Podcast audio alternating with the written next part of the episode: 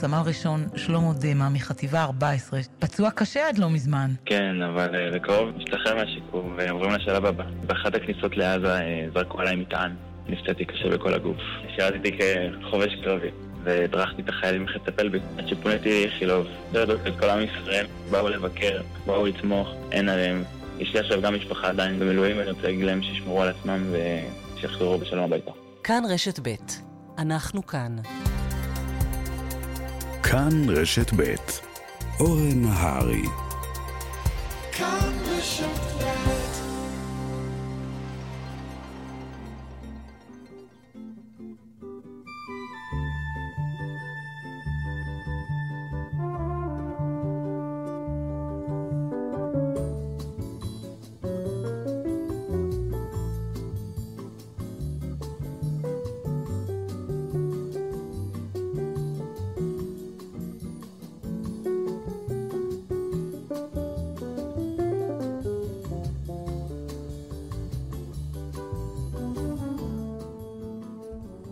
בוקר טוב ושלום רב לכולכם, מאזינות ומאזינים. ברוכים הבאים לשעתיים של תוכנית נינוחה ומרתקת.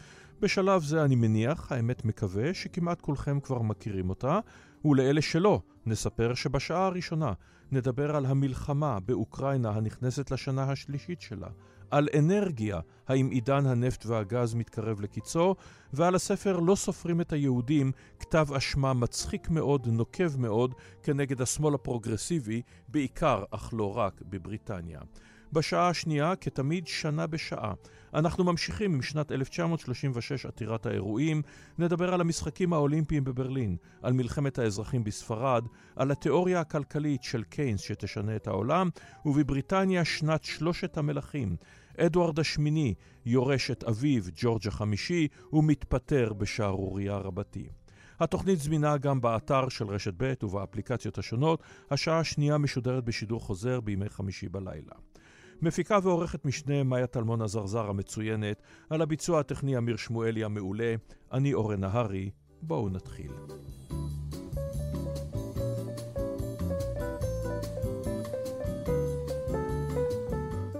ואנו רוצים להתחיל עם מלחמת אוקראינה, עם הזירה הרוסית שבה לפוטין יש שלל בשורות טובות בשבועות האחרונים. בשורות טובות לפוטין הן בדרך כלל בשורות גרועות מאוד למערב, והאמת היא לכל מי שאינו רוסי, והאמת היא גם לרוסים רבים מאוד.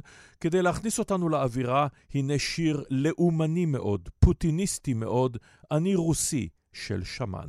יאללה!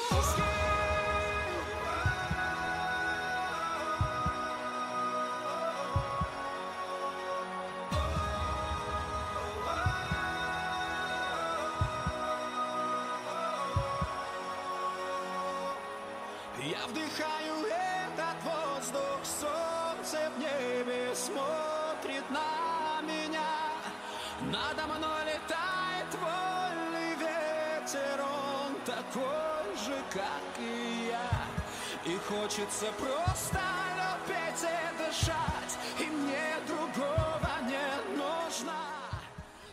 שלום ליאיר נבות. שלום אורן, שבת שלום לך ולמאזינים. עיתונאי ופרשן לענייני רוסיה, לשעבר כתב כל ישראל וידיעות אחרונות במוסקבה. בוא נדבר קצת באיזה, אתה יודע, באיזה מבט על. ראשית כל, כמו שאנחנו שומעים בשיר הזה, אבל לא רק, פוטין הצליח להתיך יחד אה, לאומיות, גאווה לאומית פצועה, תחושות האימפריה, כמובן להוסיף לזה את הדת הנוצרית הפרבוסלבית, לאיזשהו שילוב לאומני מאוד מאוד, שצריך לומר שנראה שהרוב המוחלט של רוסיה מזדהה איתו לגמרי. כן, נכון, בעצם מה שפוטין הצליח uh, לעשות uh, בכל שנות שלטונו, הוא כמו שאמרת, uh, ליצוק uh, תוכן, הייתי אומר, uh, לאומני, אבל לא רק לאומני, אלא גם שמרני מאוד, לפחות על פניו, שמרני, מסורתי, אותם ערכים מסורתיים שעליו, שעליהם הוא מרבה לדבר. החיבור החזק בהקשר הזה, כמובן, בין פוטין לבין הכנסייה הרוסית הפרובוסלבית, חיבור מאוד מאוד חזק שמשרת היטב את שני הצדדים. כמובן שצריך לומר שלא כולם מרוצים מהחיבור הזה, ואנחנו יודעים שרוסים רבים מאוד עזבו את רוסיה בשנתיים האחרונות בעקבות אה, הרחבת הפלישה אה, לאוקראינה, אז יש גם קולות אחרים, אבל אני חושב שבתוך רוסיה פנימה היום גם בשל המציאות אה, אה, הפוליטית המאוד מאוד ברורה והדיכוי הפוליטי המאוד מאוד אה, חריף, הרי שלפחות באופן פומבי אה, רבים מאוד מביעים אה, הזדהות עם, אה, עם המשטר, וכמובן עם פוטין, בין השאר, כי הם לא רוצים למצוא את עצמם במושבות עונשין כאלה ואחרות, אם יגידו דברים שלא צריכים להיאמר, וגם זו כמובן נקודה מאוד מאוד חשובה שצריך לזכור בהקשר הזה. כמובן שמדובר בדיקטטורה מוחלטת על מלא, עם שלל חוקים ועונשים, מיד נדבר גם על הנושא הזה. בואו נתחיל אבל מהמלחמה, שנכנסת ממש כעת לשנה השלישית שלה. אז מצד אחד, הניצחון המהיר, הסוחף, אה, שפוטין ציפה לו, שהוא קיווה שתוך אה, שבוע הוא יצליח לערוף פיזית את ראשי המשטר בקייב ולהשתלט לפחות על חצי המדינה, זה לא קרה, אבל צריך לומר שבחצי אה, שנה האחרונה לפחות, המלחמה עברה לפאזה יותר נוחה לרוסיה, ורוסיה מצליחה בה. היא הדפה את המתקפה האוקראינית באביב ובקיץ האחרונים, זה היה כישלון אוקראיני.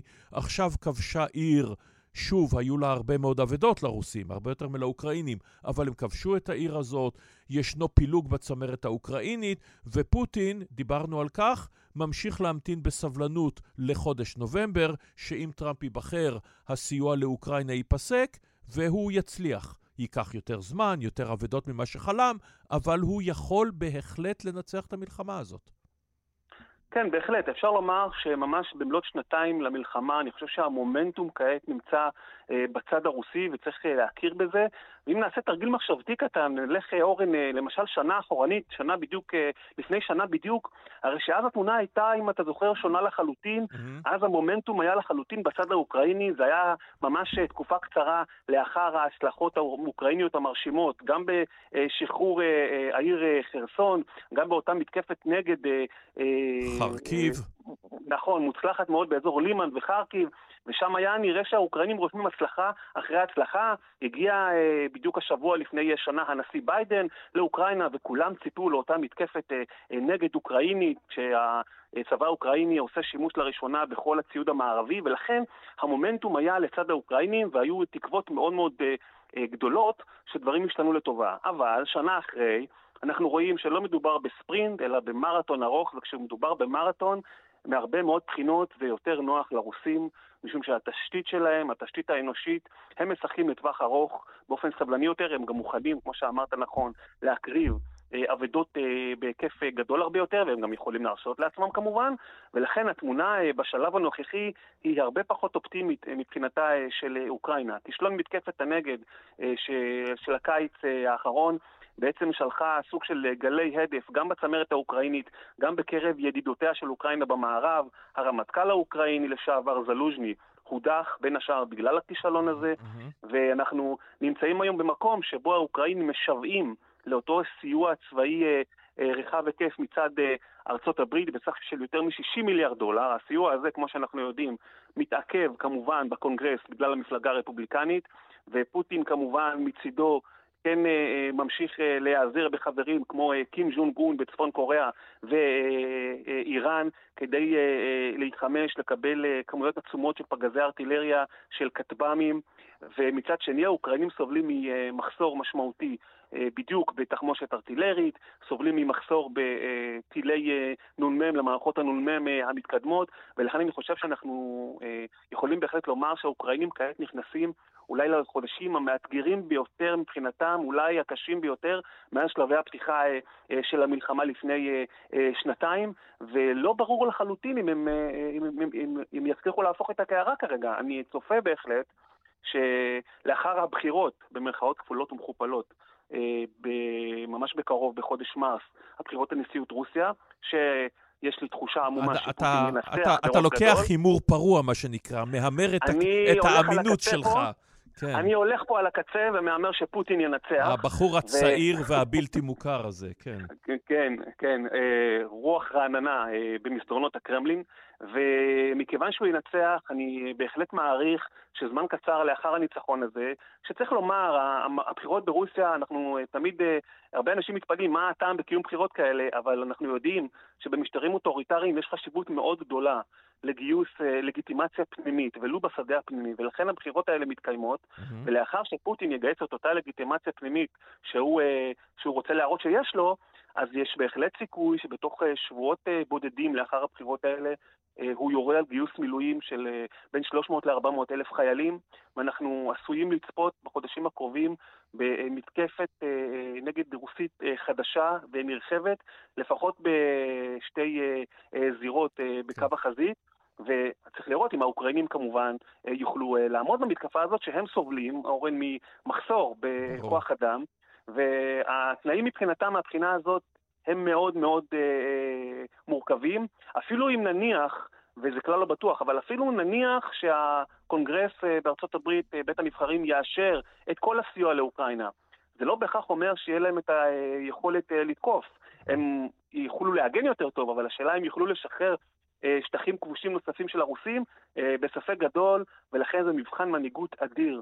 אה, עבור הנשיא זלנסקי, אבל לא רק עבורו, אלא גם אני חושב עבור מנהיגי המדינות המערב הדמוקרטיות, שאמורות לתמוך בו דווקא ברגעים האלה כמובן. עכשיו, אם אנחנו מסתכלים, אתה יודע, מבחינת רוסיה פנימה, למה בעצם, מבחינת פוטין, למה צריך היה לחסל את נבלני? זאת אומרת, נבלני נמצא בכלא, הוא מבודד, הוא הולך למות, למה צריך לעשות את זה בעיתוי הזה כדי להדגיש שהוא יכול, כמו משפטי הראווה של סטלין בשעתו, כדי להדגיש שאין שום טעם בשום, אה, אה, אה, בשום התנגדות שהיא? הרי אין שום איום שהוא לא על פוטין, לא על משטרו, כלום. זה נכון שאנחנו מסתכלים על זה, אם אנחנו מסתכלים על זה מנקודת הראייה, כמובן, מזווית הראייה שלנו. אבל כשאנחנו מדברים על הנשיא פוטין, אנחנו כמובן צריכים לנסות ולחשוב אה, מזווית הראייה אה, שלו. ובמידה רבה, העיתוי הנוכחי מבחינתו הוא דווקא העיתוי המושלם לחסל סופית כל גילוי של אה, מרדנות או כל, אה, אה, אה כל אה, גילוי של מישהו שעלול להוות איום משמעותי עליו. אני מזכיר שיבגני פריגוז'ין mm-hmm. מצא את מותו בתאונת מטוס מצערת מאוד בשמי uh, בין מוסקבה לסן פטרבורג בחודש אוגוסט. הוא היה האיום המשמעותי ביותר על יציבותו של המשטר ועל הנשיא פוטין בעצמו, והוביל mm-hmm. מרד. והחיסול הזה כמובן uh, בא להסיר באופן uh, חד משמעי את האיום של פריגוז'ין. אז עכשיו, רגע, פריגוז'ין זה בן אדם שהיה לו כוח צבאי, זה נכון. בן אדם בקנה מידה אחר לגמרי, אבל פה... נבלני הוא אדם שיש לו אוהדים במערב ואולי אוהדים בסתר ברוסיה, אבל זהו, הוא לא מהווה שום איום, שלא כמו אחרים שגם הם איכשהו מצאו את מותם בצורות מצערות ובדמי ימיהם, כמו בוריס נמצוב נניח, שהיה איום אה, אה, משמעותי.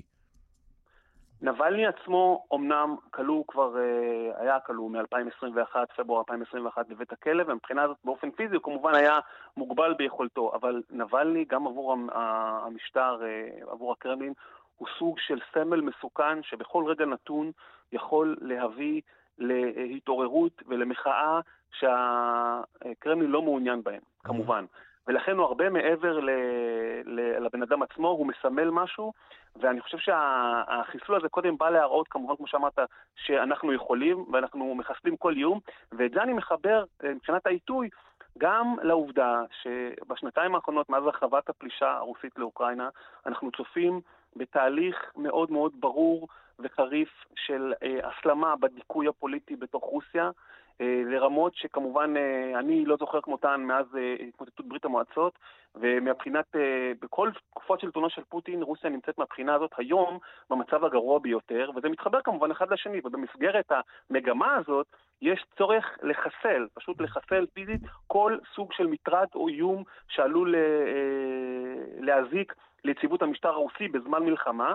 ואני חושב שזו הסיבה שזה קרה עכשיו, ומעבר לזה, צריך גם לקחת בחשבון שבשל האלימות וההסלמה גם ביחסי רוסיה עם המערב, אני מניח שאחד השיקולים של, ה, של הממסד הרוסי היו שבניגוד לשנים עברו, זאת אומרת, אם חיסולו של נבלני למשל היה מתרחש, נבלני לפני חמש או שש שנים, הייתי מעריך שיש בהחלט אפשרות וסבירות שתפרוץ מחאה משמעותית נגד המשטר בכל רחבי רוסיה.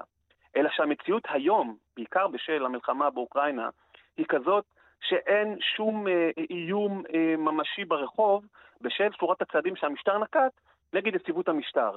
ולכן, גם בהיבט של תגובת המערב לפגיעה בנבלני ולחיסולו, בסך הכל ארגז הכלים של המערב היום, בנקודת הזמן הנוכחית, אה, להגיב על החיסול הזה, ארגז הכלים הזה הוא מאוד מאוד מוגבל. אז יטילו על רוסיה עוד סנקציות. הרי, הרי הרוסים היום הם ה, הם ה, זאת המדינה שהטילו עליה הכי הרבה סנקציות, אני חושב, בהיסטוריה המודרנית, והם אגב מצליחים להתמודד עם זה. ולכן עוד סנקציה או פחות סנקציה בגלל נבלני זה כבר באמת לא ישנה.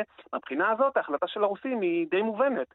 זאת אומרת, אה, הם אה, בעצם מושכים את השטיח מתחת לרגלי המערב מהבחינה הזאת. הם כמובן יספגו גינויים, הם רגילים לזה, אבל uh, מבחינת הצעדים המעשיים שהמערב יכול לנקוט, קשה לי לראות אותו נוקט איזשהו מהלך uh, דרמטי. אגב, אני גם לא מאמין שמדינות המערב יחליטו בשל חיסולו של נבלני, למשל, uh, לעשות שימוש בכל, אה, בכל אותם נכסים אה, רוסים שהוקפאו בסך של אה, מאות מיליארדי דולרים, פשוט כי עדיין יש מדינות במערב שחוששות לעשות את זה, ולא חיסולו של נבלני יגרום להם לשנות את דעתן מהבחינה הזאת. ולכן כנראה ההחלטה של הממסד הרוסי היא הגיעה בזמן הזה, קצת לפני הבחירות, ואני בטוח שהם עשו את השיקולים האלה, וצריך גם להיות ברור, הרי אורן, כולנו מבינים שזה לא היה קורה בלי אה, הוראה או הבנה או הפנמה או אישור של הקרמלין.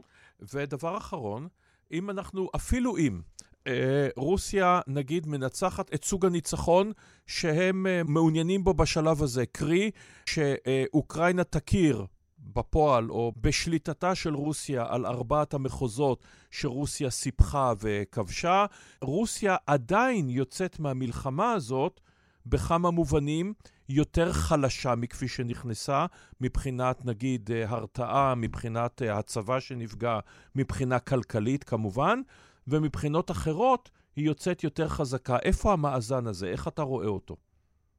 כן, צריך לעשות פה, אה, אני חושב, להבדיל בין העניין האסטרטגי לבין הסוגיות האחרות, משום שמהרבה בחינות, גם אם רוסיה תצליח כמובן להחזיק באותם 18% אה, להמשיך ולכבוש את, אה, את אותם אה, שטחים אוקראינים שהיא כבשה, הרי שבמאזן האסטרטגי היא חטפה מהלומות.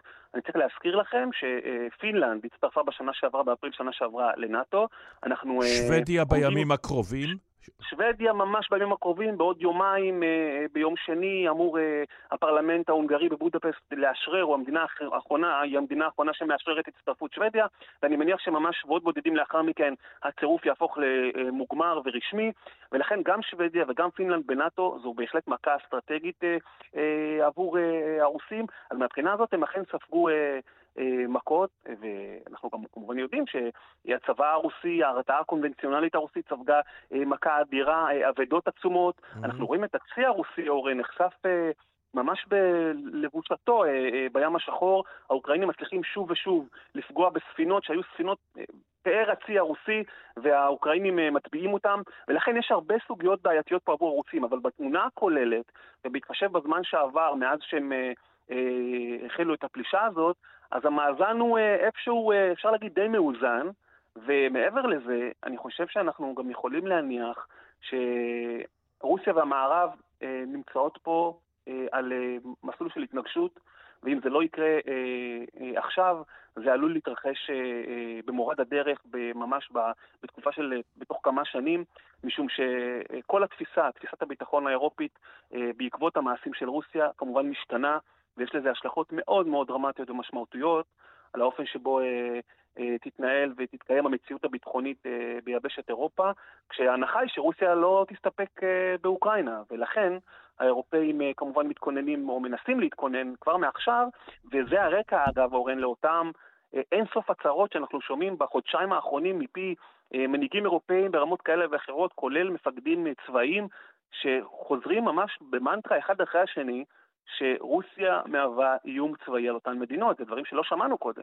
והסיבה היא, אני חושב, ההבנה שרוסיה, אם היא תנצח באוקראינה, ולניצחון הזה יש כמובן אה, אה, הגדרות שונות, והוא יכול לבוא לידי ביטוי בצורות שונות, היא לא תסתפק באוקראינה. ולכן החשש במדינות אה, אירופה, בעיקר במדינות הבלטיות, שהן אה, כמובן שכנותיה, ולכן אה, משעמם לא יהיה לנו. לא, אין חשש, לא במקצוע שלנו. תודה רבה לך על הדברים האלה, יאיר נבות. תודה ושבת שלום.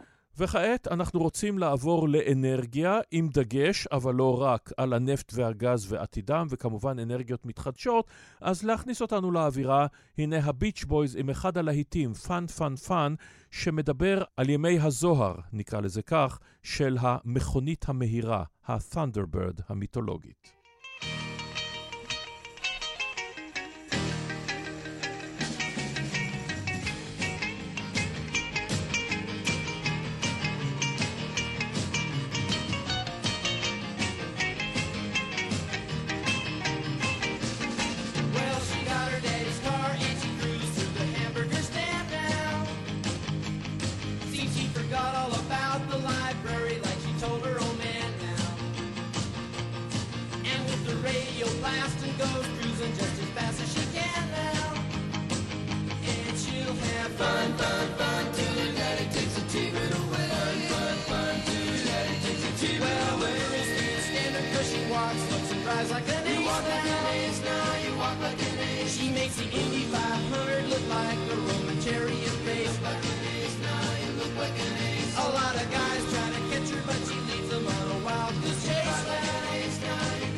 yeah.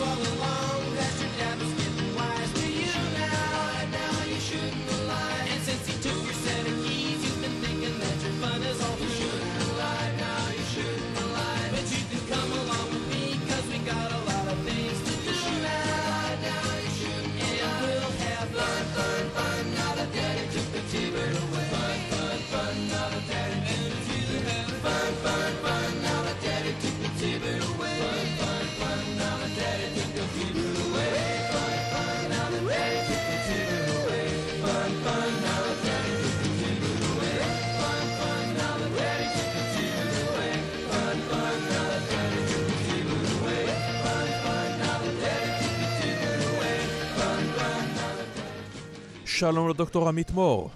שלום אורן. מנכ"ל אקו אנרג'י, ייעוץ כלכלי אסטרטגי, מרצה בכיר באוניברסיטת רייכמן.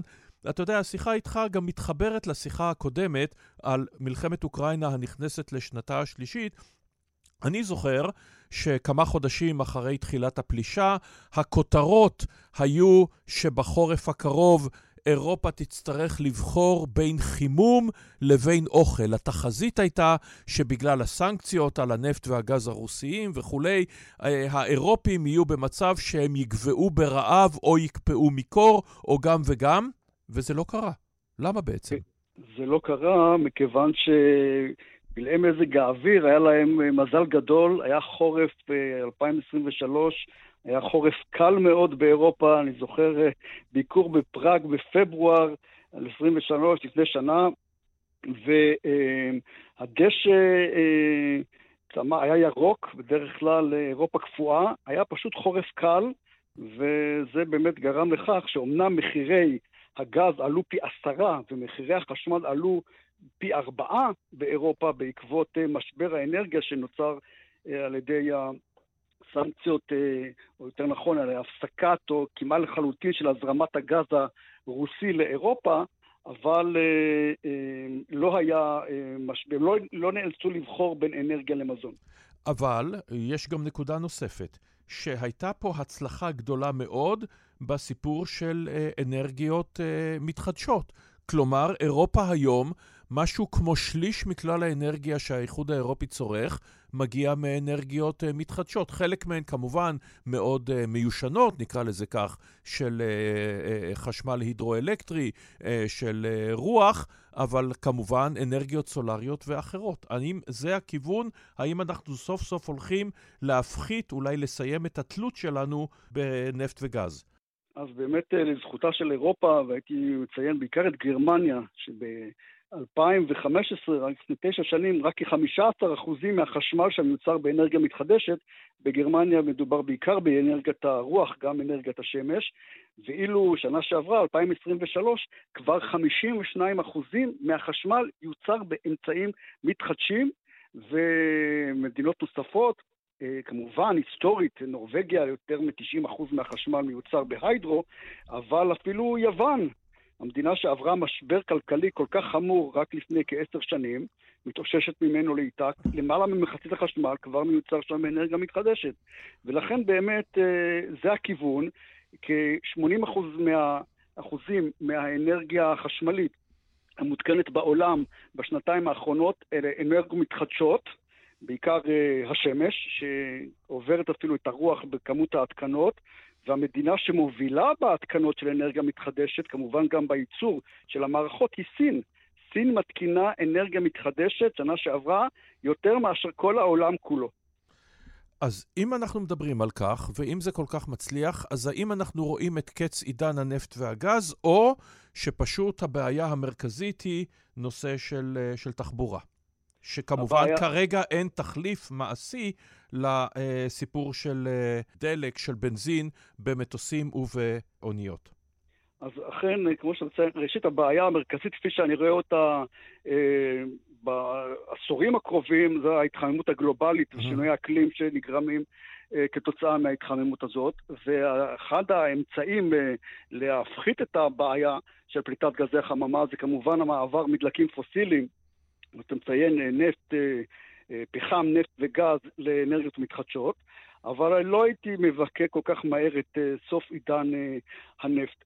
בתחבורה יבשתית, בהחלט המעבר לרכב חשמלי קורה מהר מאוד. אני מעריך שתוך 20 שנה רוב כלי הרכב בעולם, לפחות רכבים המשפחתיים, רכבי הסדן, יונעו בחשמל, בארץ נראה את זה אפילו מהר יותר, תוך, אה, בסוף העשור הזה כמעט כל הרכבים החדשים, אני מעריך שיעלו לכביש כבר יהיו חשמליים.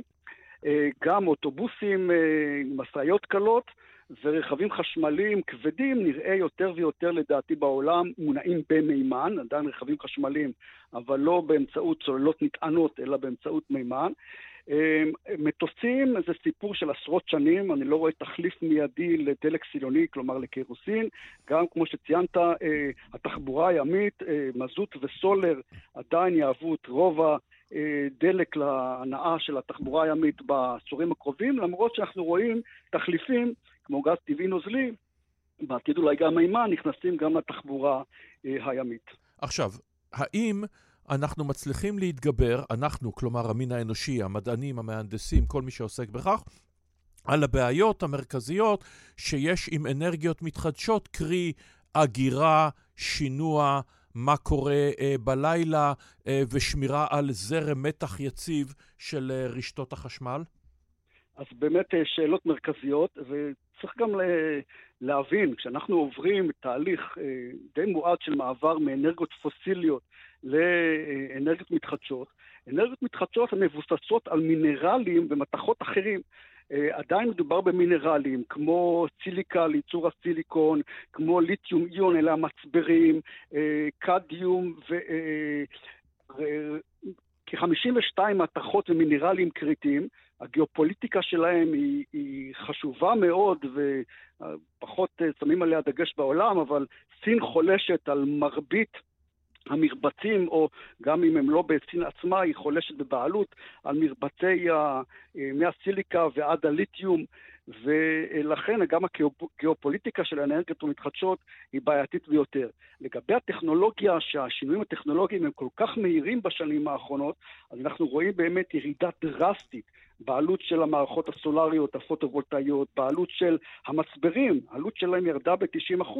ואותו מצבר ליתיום איון שיש לנו בטלפון הסלולרי, הוא המצבר, גדול יותר כמובן, שנמצא ברכב החשמלי, ואילון מאסק גם הדגים רק לפני שבע שנים לעולם כולו, שניתן להקים חוות ענקיות של מצברים כאלה בקונטיינרים, במכולות, ולאגור כמויות גדולות של חשמל, וכל העולם בזמן שיא, גם בארץ, מקימים היום מערכות גדולות, חוות של מצברים והגירה, ויתרה מכך, כל אחד מאיתנו, עדיין אולי לא כל אחד, כי זה עדיין יקר מאוד, יכול לרכוש כבר מצבר אה, ולהתקין אותו במרפסת, או כמובן בחצר, ולמצבר כזה יכול לאגור חשמל רב למספר ימי צריכה אה, בשעת אה, אסון. אז אכן הטכנולוגיה מתפתחת מהר מאוד, גם טכנולוגיות האגירה, יש גם אמצעים אחרים לאגירת אנרגיה, כמובן הטכנולוגיה הוותיקה של אגירה שאובה, כאן בגלבוע, ברמת צירין, כוכב הירדן, בצוק מנרה שמקימים עכשיו, ומתקנים רבים בעולם, אבל גם אה, אגירה על ידי אוויר דחוס, אגירה על ידי הנצלה של אוויר, יש אה, אה, באמת טכנולוגיות רבות שמתפתחות גם בתחום הזה של אגירה. ומדינת ישראל, איפה אנחנו עומדים ביחסית לעולם?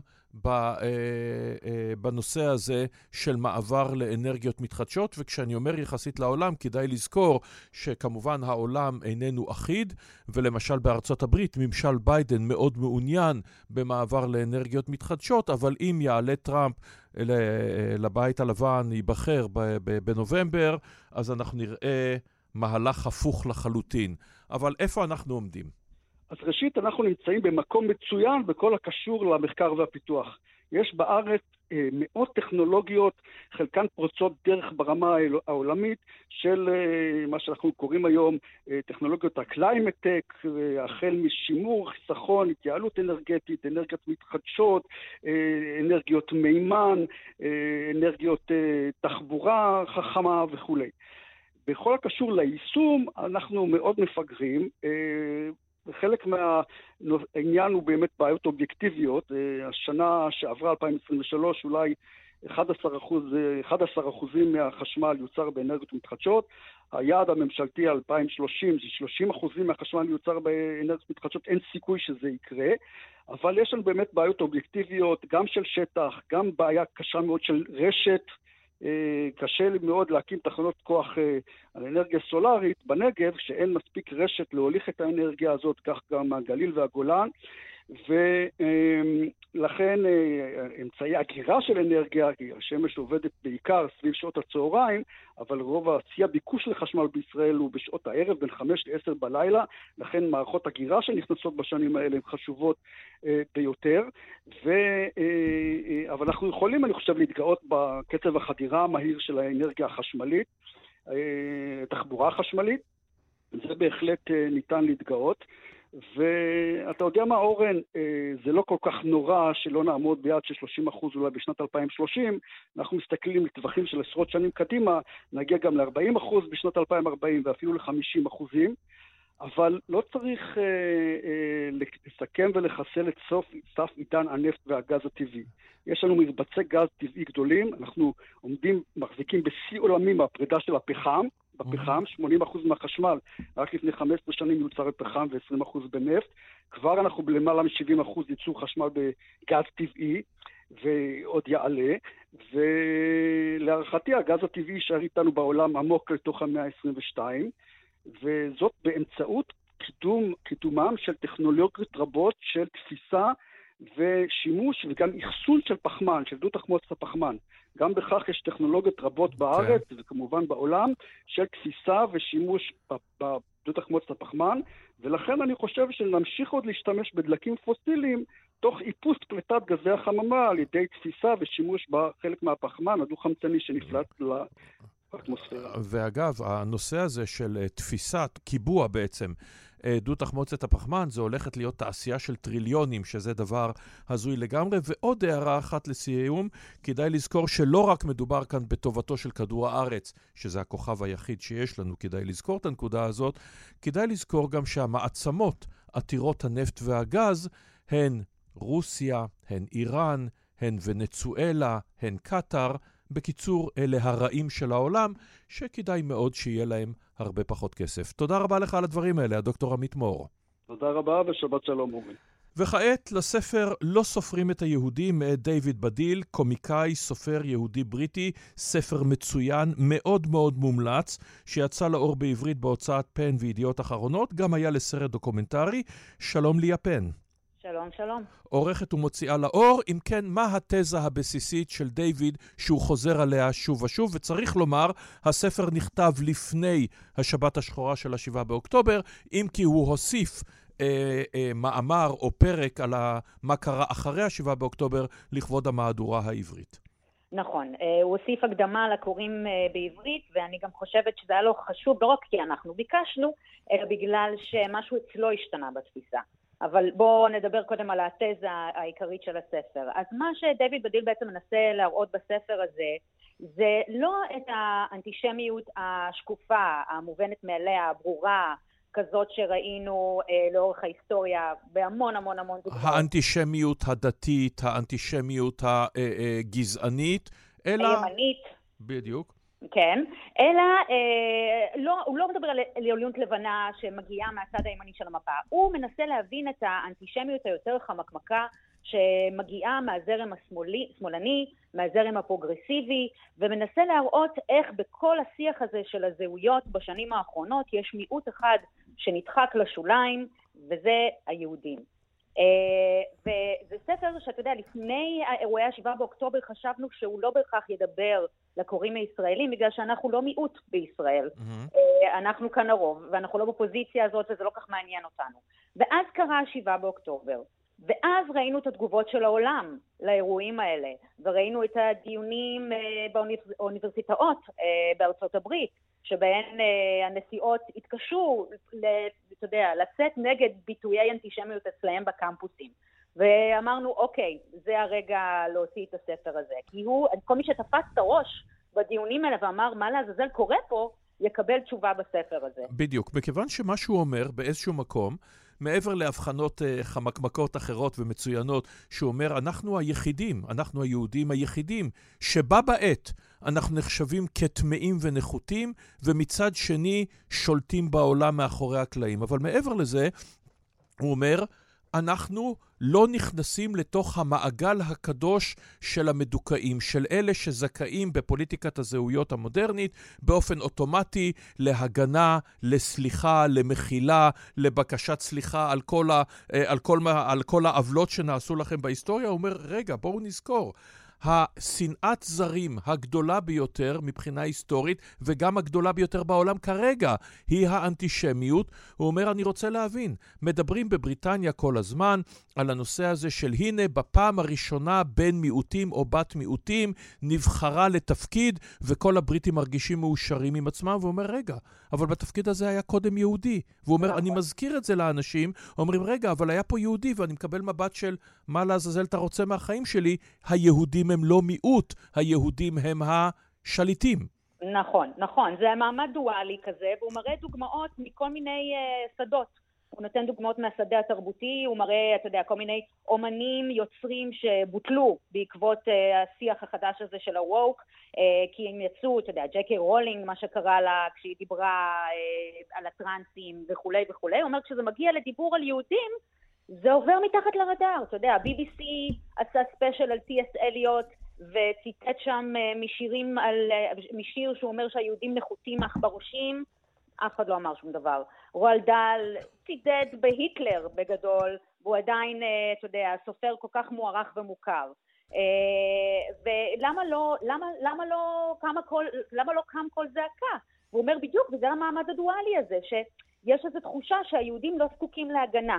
וזה mm-hmm. משהו שאתה יודע, זה מין תהליך כזה, אנחנו מסתכלים על זה לאורך ההיסטוריה, זה, זה מין תהליך, זה, זה התהליך הקבוע של היהודים, mm-hmm. שהם מת, מת, נטמעים בחברה, צוברים איזשהו סטטוס, מגיעים לאיזשהו כוח, ואז מנשלים אותם אה, מהכוח הזה. והוא אומר, אה, ישנה נקודה חשובה נוספת, אה, הוא אומר שזה קשור, והוא ראיין על כך בסרט הדוקומנטרי שורה של אה, אנשים, בין השאר אני זוכר את, אה, את דיוויד שווימר, רוס גלר מחברים, כן, למי שלא מכיר, שהוא אומר, אני, אני עובר ברחוב, לא, לא רואים יהודי, רואים לכאורה אדם לבן, כשמסתכלים בארצות הברית על, על סטיבן ספילברג ו- וקן גריפין ואחרים, רואים מיליארדר לבן, בטוח בעצמו, חלק מהתרבות הגבוהה, אבל בעצם אין לי את הביטחון המלא שיש לאותו נוצרי, כי בסופו של דבר אני יהודי, אני סוחב את כל נטל ההיסטוריה, ואני רואה את צלבי הקרס, אני רואה את האנטישמיות,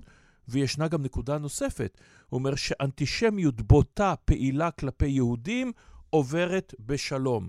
במקום שבו, בתרבות הפוליטית המודרנית, אם אתה תטעה בכינוי שם הגוף, תיתן שם גוף לא נכון לגבר או לאישה, או תגיד לאדם המגדיר עצמו א-בינארי, אדוני או גברתי, הקריירה האקדמית שלך בזאת תסתיים סופית, ליהודי מותר לומר הכל. זה הדבר שמטריף אותו, האמת גם נכון, אותי. נכון. ליהודים מותר, לה, לה, לה, וזה מה שמשאיר אותם במצב כל כך לא מוגן. כי הם מצד אחד לא מקבלים הגנה מהשמאל הפרוגרסיבי, אבל uh, מי שבסופו של דבר uh, מבצע מעשי אלימות כלפי מיעוטים הם, הם הצד הימני של המפה, mm-hmm. וגם כלפי היהודים. כלומר, uh, אם דיוויד בדיל uh, היה הולך ומצהיר ב... ב- ב- בשנות ה-30 וה-40 בגרמניה שהוא אתאיסט, זה לא היה מעניין אף אחד, כן? Mm-hmm.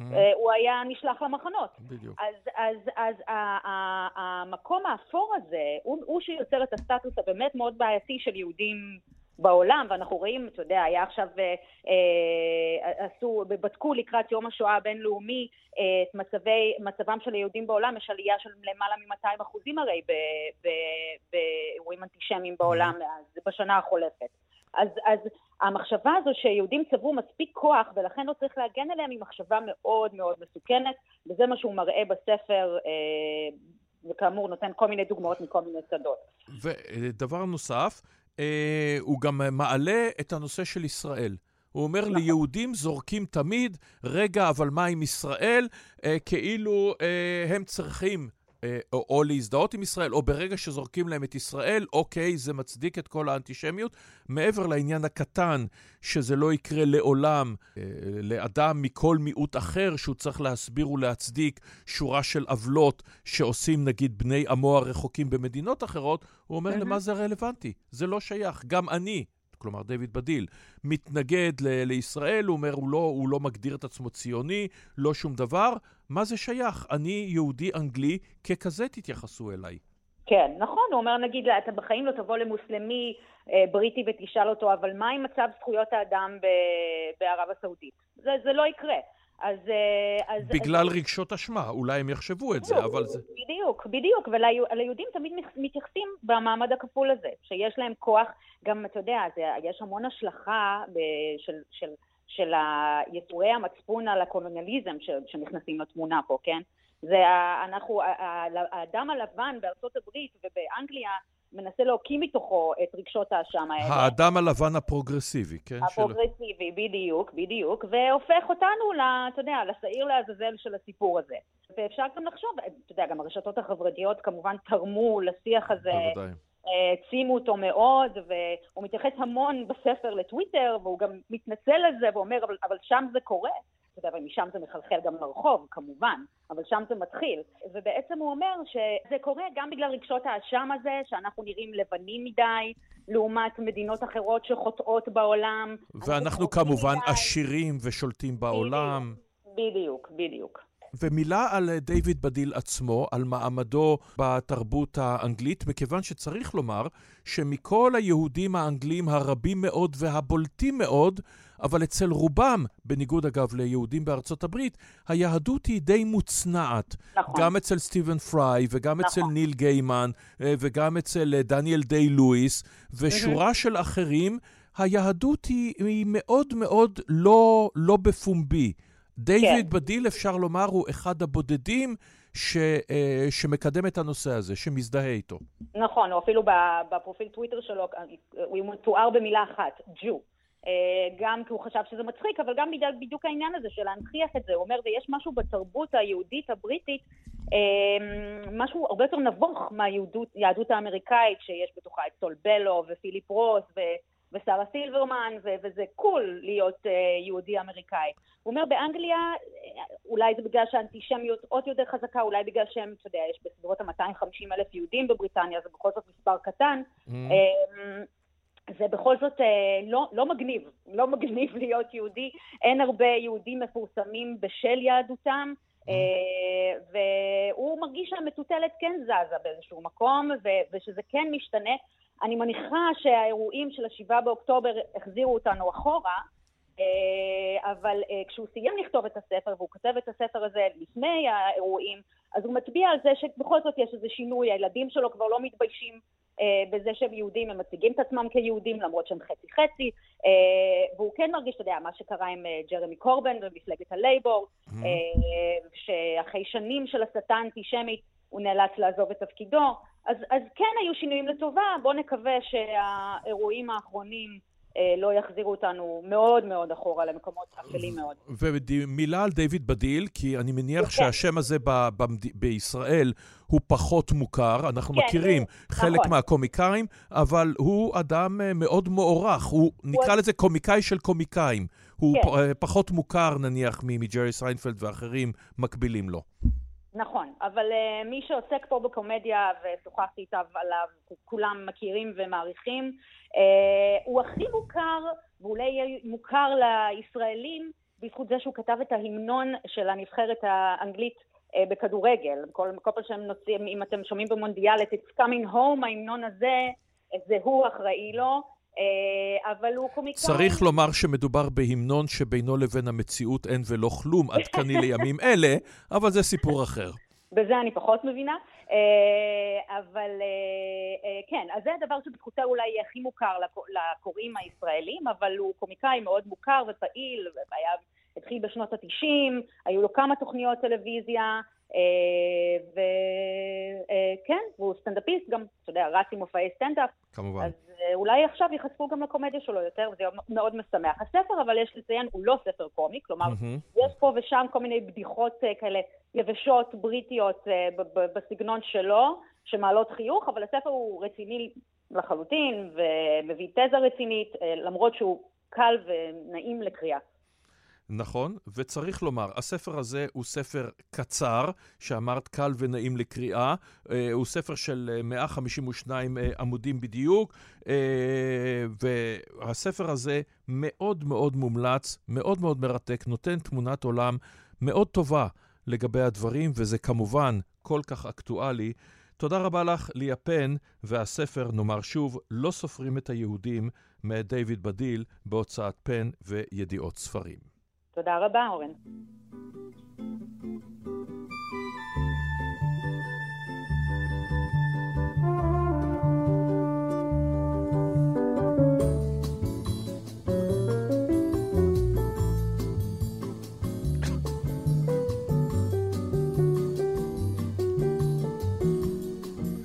ועד כאן השעה הראשונה של תוכניתנו. תודה רבה למאיה טלמון עזרזר, תודה רבה לאמיר שמואלי, תודה רבה לכם, המאזינות והמאזינים שהייתם עמנו. אני אורן נהרי, להתראות אחרי חדשות השעה תשע.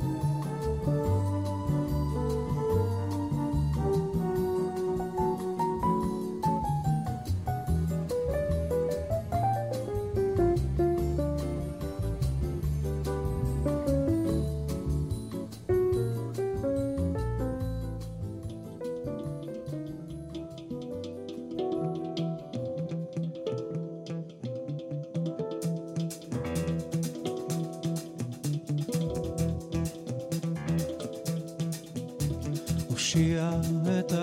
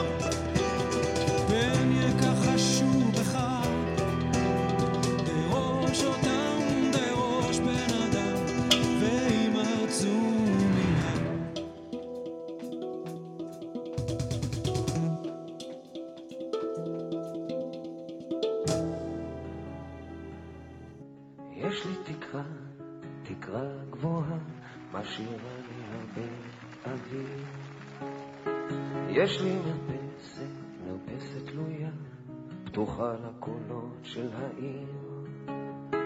יש לי בראש גבוה ירוק, מחכה לי תמיד בחלום. יש לי אהובה, מתחת לשמיכה, היא מחכה שאבוא כבר לישון. אני מתחיל לנשום ועדיין כל כך נזהר, כמו נחל קטן שלומד לזרום, אני לומד להיות מאושר, לומד להיות מאושר.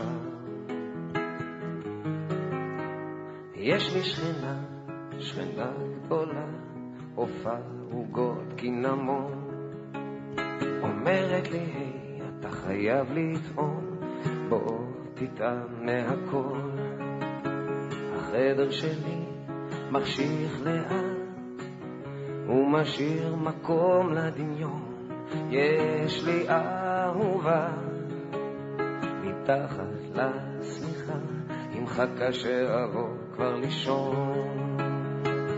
אני מתחיל לנשום לאט, ועדיין כל כך נזהר, כמו נחל קטן שלומד לזרום, אני לומד להיות מאושר, לומד להיות מאושר.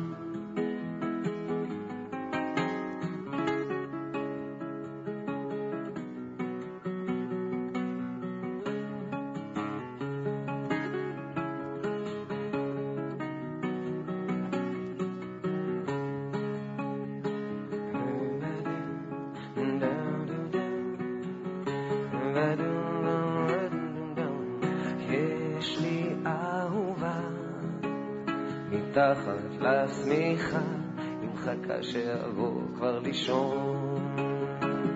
אני מתחיל לנשום לאט, ועדיין כל כך נזהר, כמו נחל קטן שלומד לזרום. אני לומד להיות מאושר, לומד להיות מאושר, לומד להיות מאושר.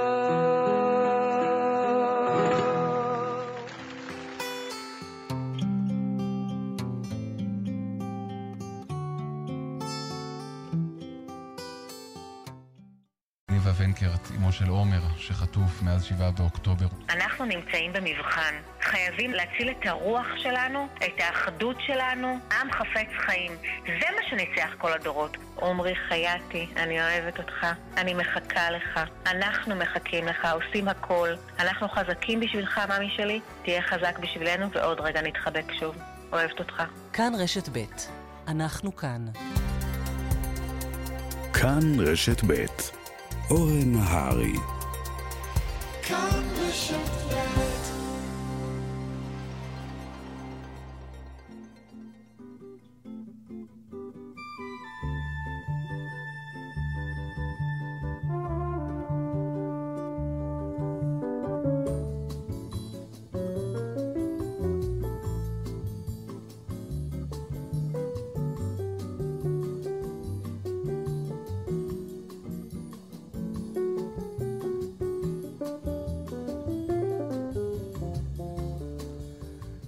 רב לכם, ברוכים המצטרפים אל התוכנית שלנו, אל השעה השנייה שלה על כל פנים. ברוכים השבים והשבות אל התוכנית שלנו, אל השעה השנייה. מאיה טלמון עזרזר, עורכת משנה ומפיקה, אמיר שמואלי על הביצוע הטכני, אני אורן נהרי. כפי שאתם יודעים, בשלב הזה, אנחנו מדי שבוע בשעה השנייה מציגים שנה בשעה. לאורך המאה ה-20. אבל אנחנו מגיעים לתקופות הרבה יותר עמוסות, על כן את 1936, ומן הסתם זה יקרה גם בשנים נוספות ככל שהמאה תתקדם, נקדיש לה יותר משעה אחת, אלא במקרה הזה שעתיים. בשבת שעברה התחלנו לדבר על 1936, וכעת אנו ממשיכים. שלום לפרופסור גיא מירון. שלום וברכה. המשנה לנשיא לעניינים אקדמיים באוניברסיטה הפתוחה, חבר המחלקה להיסטוריה, פילוסופיה ומדעי היהדות, וראש המרכז לחקר תולדות יהודי גרמניה בתקופת השואה ביד ושם. אם כן, 1936, אחד הסמלים הידועים ביותר של השנה, המשחקים האולימפיים בברלין, צריך לומר תצוגת תכלית מרשימה של המשטר הנאצי.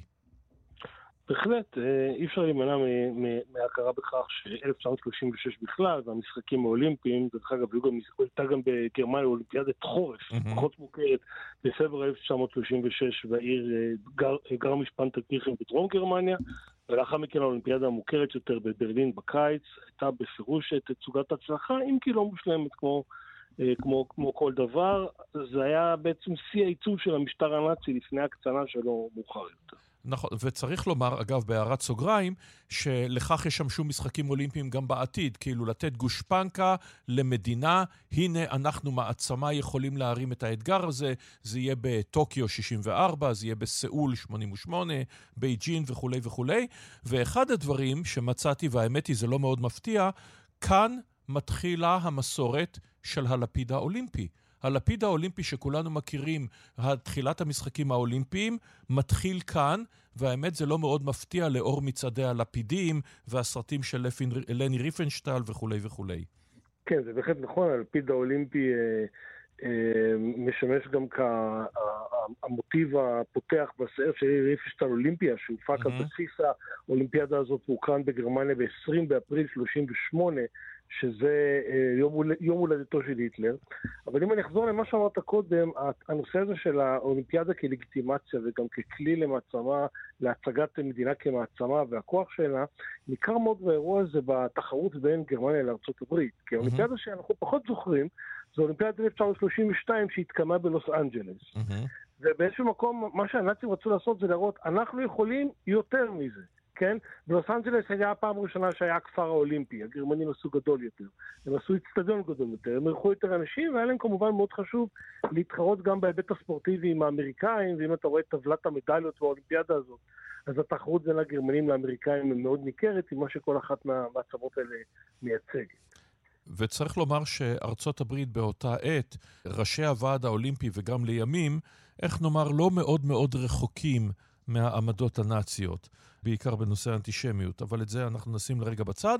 האנקדוטה הידועה ביותר היא כמובן ג'סי אורנס, האתלט האמריקני המדהים, שמקבל ארבע מדליות זהב, והיטלר יוצא מהאיצטדיון כדי לא ללחוץ את ידו, ולימים דיברו על כך עם ג'סי אורנס, והוא אמר, כן, זה נכון, היטלר לא רצה ללחוץ את ידי, אבל אתם יודעים מה? כשחזרתי לארצות הברית, גם הנשיא רוזוולט לא לחץ את ידי. כן, הוא אפילו הוסיף ואמר, או, ש... או שנאמר בשמו, שבגרמניה לפחות הוא היה יכול להתגורר בכל, שהוא, בכל מקום שהוא רצה, אבל לא, לא הייתה הפרדה בין שחורים ללבנים בבתי המלון, בעוד שהוא חזר למולדתו ובזה, ובזה הוא נתקל. לפי מה שאני ראיתי, הפרשנות האם היטלר לא לחץ את ידו הוא לא, בעצם הוא בחר לא ללחוץ יד לאף אחד מהמנצחים, על מנת להימנע מהסיטואציה המאוד מביכה הזאת, כך זה היה. עכשיו, ובואו נתייחס לנקודה נוספת, שזה הנושא של ספורטאים יהודים. אנחנו ב-1936, נכון, זה לפני ליל הבדולח, אבל נמצאים כבר חוקי נירנברג, כבר הגלייך שלטונג אה, אה, כבר קיים, אה, האנטישמיות של המשטר, רדיפת היהודים, לחלוטין קיימת, אבל מה לעשות שיש אה, כמה מקרים מביכים, שיש ספורטאים וספורטאיות יהודים מצטיינים אפילו בגרמניה הנאצית, שהם מחזיקים שיאים גרמניים. האם ייתנו להם לייצג את גרמניה הנאצית? לא יעלה על הדעת. כן, אז קודם כל ההדרה של הספורטאים היהודים מהספורט הגרמני בכלל, ובוודאי מהספורט ברמה הלאומית, מתחילה כבר ב-1933 בצורה מאוד ברורה. ב-1935, כאשר מדברים עם היטלר מטעם הוועד האולימפי האמריקאי לגבי האולימפיאדה שתארך בעוד שנה, אז הוא עומד על דעתו שלא ייתכן שיהודים ייצגו את גרמניה בספורט, אבל הוא נאלץ להתקפל בנקודה הזאת, והוא מתחיל להבין שאם הוא לא יגיד ברמה הצהרתית שיהודים יכולים לייצג את גרמניה, אז בעצם הוא מסתכן בהחרמת האולימפיאדה, וזה היה מאוד מאוד חשוב לו. אז הוא מוותר פה, והגרמנים מוצאים את הדרך שלהם בעצם להדיר ספורטאים יהודים בכל מיני דרכים וכל מיני תירוצים, ומצד שני נאלצים להכניס שתי, שתי דמויות שקוראים להם לפעמים יהודי עליזי לנבחרת הגרמנית. אחת זאת הסייף המפורסמת אלנה מאייר, mm-hmm. שהייתה יהודייה למחצה לפי הגדרות הגרמניות, מפני שאביה היה יהודי. היא עזבה את גרמניה ב-1935 לארצות הברית, רון פלסנס דווקא לקליפורניה, וחוזרת לייצג את גרמניה בתחרות הסייף ב-1936, וזוכה במדליית אה, כסף. Mm-hmm. השני היה רודי בל, שהיה אה, שחקן הוקי קרח, הוא גם ייצג את גרמניה באולימפיאדת החורף בפברואר, ומייצג אותה שוב, אבל זה כמובן יוצא מהכלל שלא, שאינו מעיד על הכלל. אבל מה שמעניין לספר זה שכחלק מההיערכות של המשטר הנאצי לאולימפיאדה ובחלק מהרצון שלו לייצר אליבי, ההנחיות שהוא מוציא זה בעצם לאפשר ליהודים להתחרות בתחרויות ספורט פנימיות משל עצמם ככל האפשר, לעודד את זה כדי להראות שבעצם יש פעילויות ספורט שיהודים הן פשוט נפרדות מהפעילויות הגרמניות כחלק מהמדינות שהיהודים הם יכולים לחיות כביכול כאן בחופשיות הרחק והפרק והפרדה. זאת אומרת, אנחנו רואים פה שלמרות שהמשטר כמובן עומד על עקרונותיו האנטישמיים, הנאציים, תורת הגזע, כל הדברים האלה, לפחות בשלב הזה הוא מוכן להתגמש למטרות הלגיטימציה הבינלאומית כי גם בשלב הזה, כמובן, המטרות המרכזיות, לגיטימציה לגרמניה, חלון ראווה, העיתונות שתכתוב בהערצה, והם כתבו, בהערצה על ההישגים של המשטר הנאצי, זה חשוב יותר. לימים זה לא יקרה. לימים האידיאולוגיה, כמובן, היא זו שתכתיב את הכל עד לקבלת החלטות, בעינינו, אה, בלתי שפויות בזמן המלחמה. בהחלט, למרבה הצער המשטר הנאצי מצליח בתרגיל הזה, הוא נהנה מלגיטימציה בינלאומית, צריך לזכור שבמערב מסתכלים על, על, על, על התופעה הזאת של גרמניה הנאצית מול אה, האיום הסובייטי, האיום הבולשביקי, ובאיזשהו מקום נראה להם שהסיפור הזה די מצליח. אני אקריא לך ציטוט קצר שיוצא בכתב עת אמריקאי ב-1 באוגוסט, ביום פתיחת האולימפיאדה, שמתאר את האווירה בגרמניה, והם כותבים כך: לא תראה ראשים כרותים של יהודים ואף לא מוכים מכות נמרצות. אנשים חייכים, מנומסים, שרים בהנאה, האוכל והלינה טובים, זולים ובשפע, ואיש אינו מרומה על ידי בעלי מלונות וחנויות חמדנים. הכל נקי להחריד. לכאורה, יותר מוצלח אפילו מאשר בבית בארצות הברית, אולי אפשר ללמוד משהו, משהו מהמודל הזה, עד כמה שקשה לומר את זה במבט לאחור, זה, זה הרושם שהם הצליחו לייצר. הם הצליחו לייצר, והאמת היא שאנחנו יודעים שמשטרים אה, באותה עת עצמה, אה, גם אה, בברית המועצות, מראה אה, ילדים אוקראינים חייכנים ושמנמנים, בעוד ששישה מיליון אוקראינים מתים ברעב. אנחנו יודעים שמשטרים יכולים לייצר מצג שווא, והמשטר הנאצי היה טוב מאוד, למרבה הצער, בדברים האלה. תודה רבה לך על הדברים האלה, הפרופסור גיא מירון. תודה רבה. תודה רבה. ועוד שיר אחד נפלא מ-1936, אחד משירי האהבה הידועים ביותר, My Funny Valentine, צ'ט בייקר. My funny Valentine Sweet comic Valentine You make me smile with my heart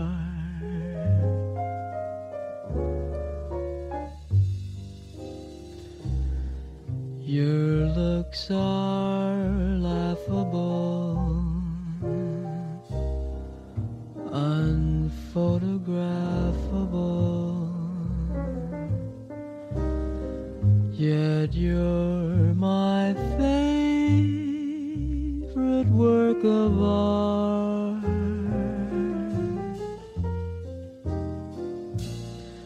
Is your figure less than Is your mouth a little weak when you open it to speak? Are you smart?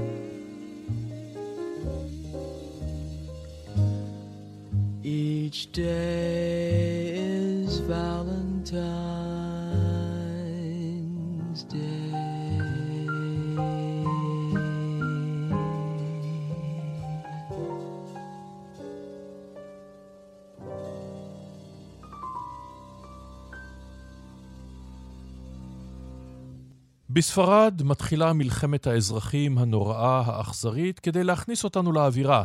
הנה רונלדו אלרקון, ויבה לקינטה בריגדה.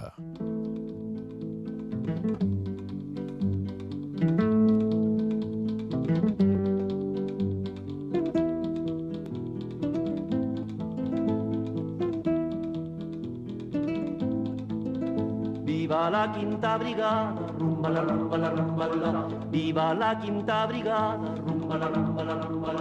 Que nos cubrirá de glorias, ay Carmela, ay Carmela. Que nos cubrirá de glorias, ay Carmela, ay Carmela. Luchamos contra los moros. Luchamos contra los moros. Mercenarios y fascistas, ay Carmela, ay Carmela. Mercenarios y fascistas, ay Carmela, ay Carmela. שלום לפרופסור רענן ריין. שלום וברכה. היסטוריון של ספרד ואמריקה הלטינית, אוניברסיטת תל אביב, המלחמה מכונה החזרה הכללית למלחמת העולם השנייה, והיא הייתה במובנים מסוימים, החל מהאידיאולוגיות המעורבות וכלה בכלי נשק והפצצות אוויר, אבל קודם כל היא אירוע מאוד מאוד ספרדי. היא אירוע שיש בו מרכיבים לאומיים, מרכיבים דתיים כמובן, ומרכיבים אזוריים של קטלוניה מול מדריד. תן איזושהי אה, הקדמה למלחמת האזרחים הזאת. נכון מאוד אה, אמרת אורן, אה, למלחמה הזו יש שורשים אה, ספרדיים מובהקים. היא אחר כך הופכת לסוג של חזרה כללית למלחמת העולם השנייה, אבל בעיקרו של דבר מדובר באיזושהי התפרצות של אה, כמה וכמה אה, קונפליקטים שאפיינו את החברה הספרדית אה, באותה תקופה. ובמידה מסוימת אפשר לראות באירועים בשנים 1936-1939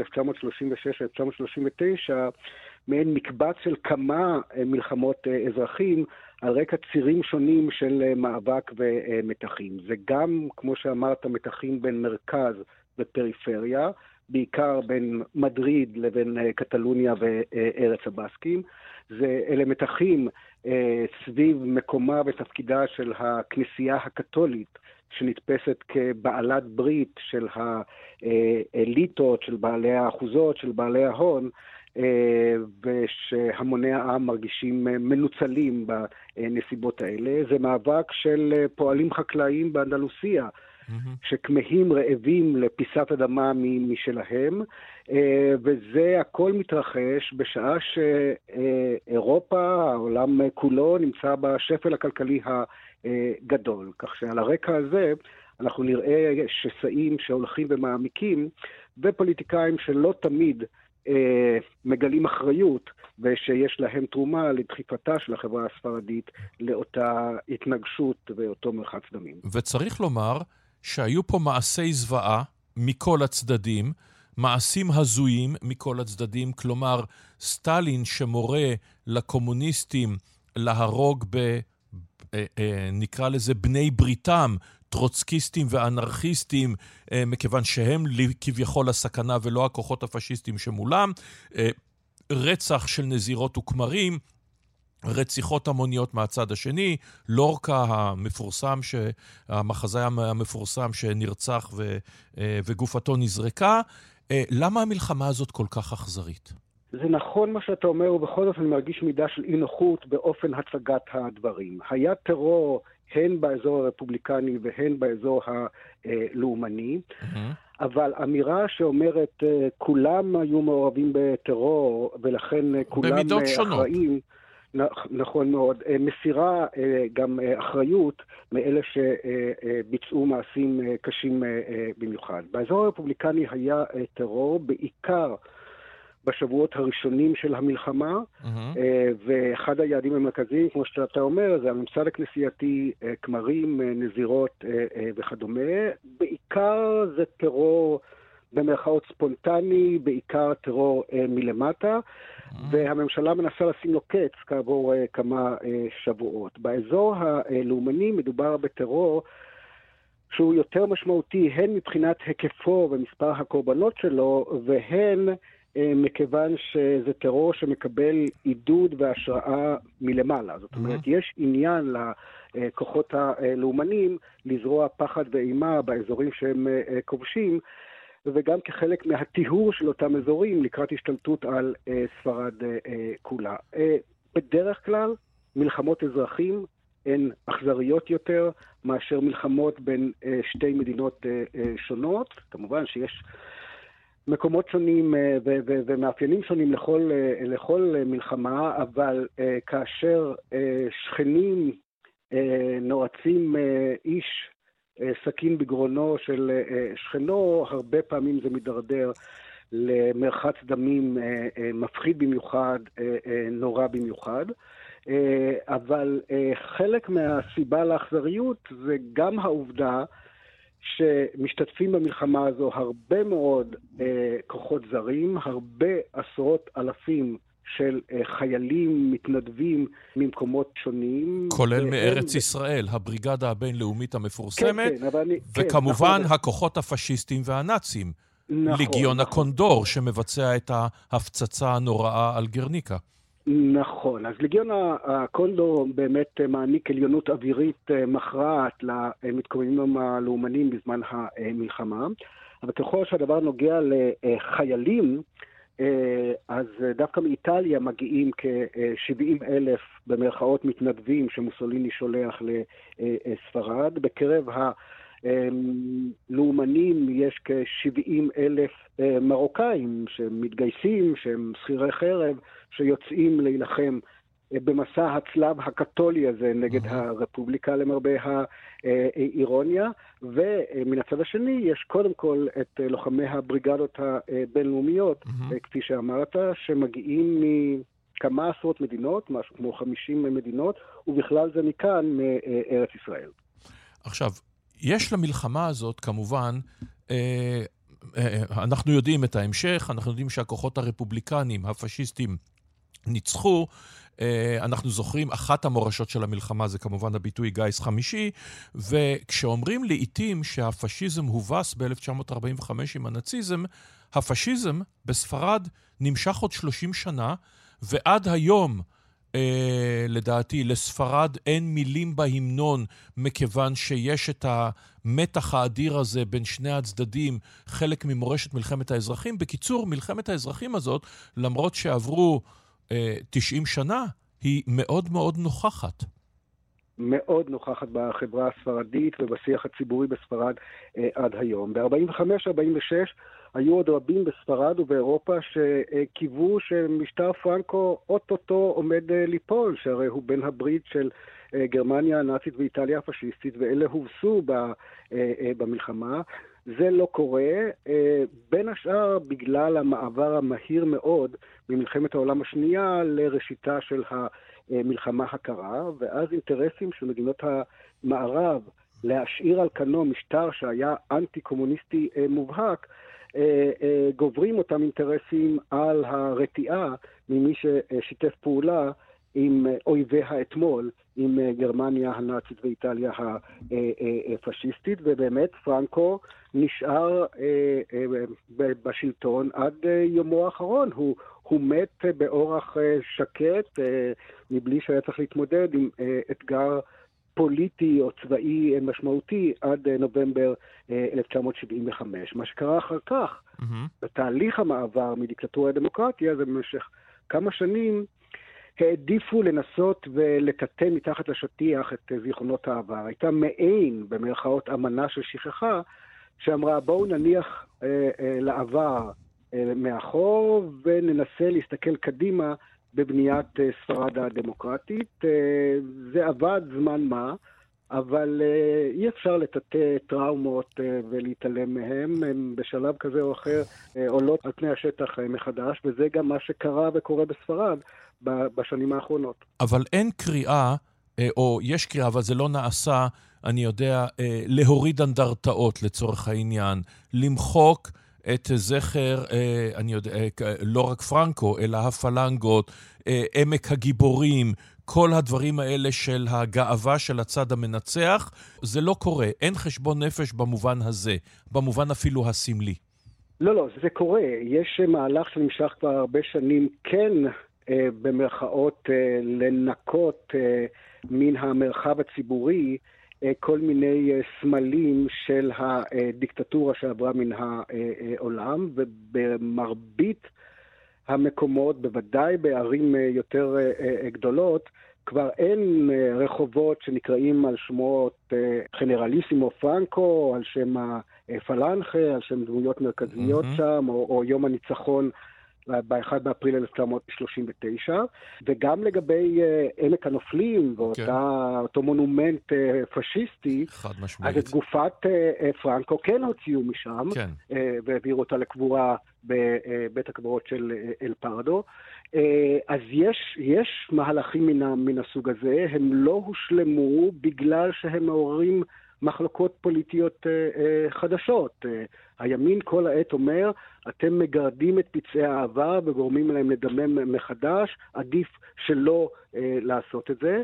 והשמאל, לפעמים מסיבות אידיאולוגיות ולפעמים משום שזה אחד הדבקים היחידים שמלכדים אותו על, על גווניו השונים, כן מנסה לפתוח קברי אה, המונים ולזהות תרופות, אה, להבטיח אה, כל מיני פיצויים לבני משפחה של קורבנות הטרור הפרנקיסטי וכדומה. תודה רבה לך על הדברים האלה, הפרופסור רענן ריין. תודה לך, אורן.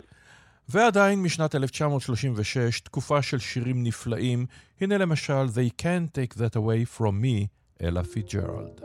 The way you wear your hat The way you sip your tea The memory of all that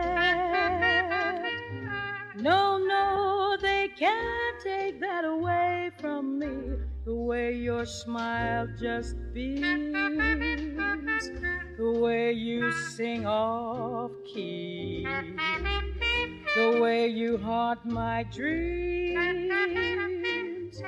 No, no, they can't take that away from me. We may never, never meet again on the bumpy road to love. Still, I'll always, always keep the memory of the way you hold your knife, the way we danced till three, the way you've changed my life. No, no, they can't take that away from me. No, they can't take that away from me. Bamba do do do do do do you wear your hat. The way you sip your tea, the memory of all that. No, no, they can't take that away from me.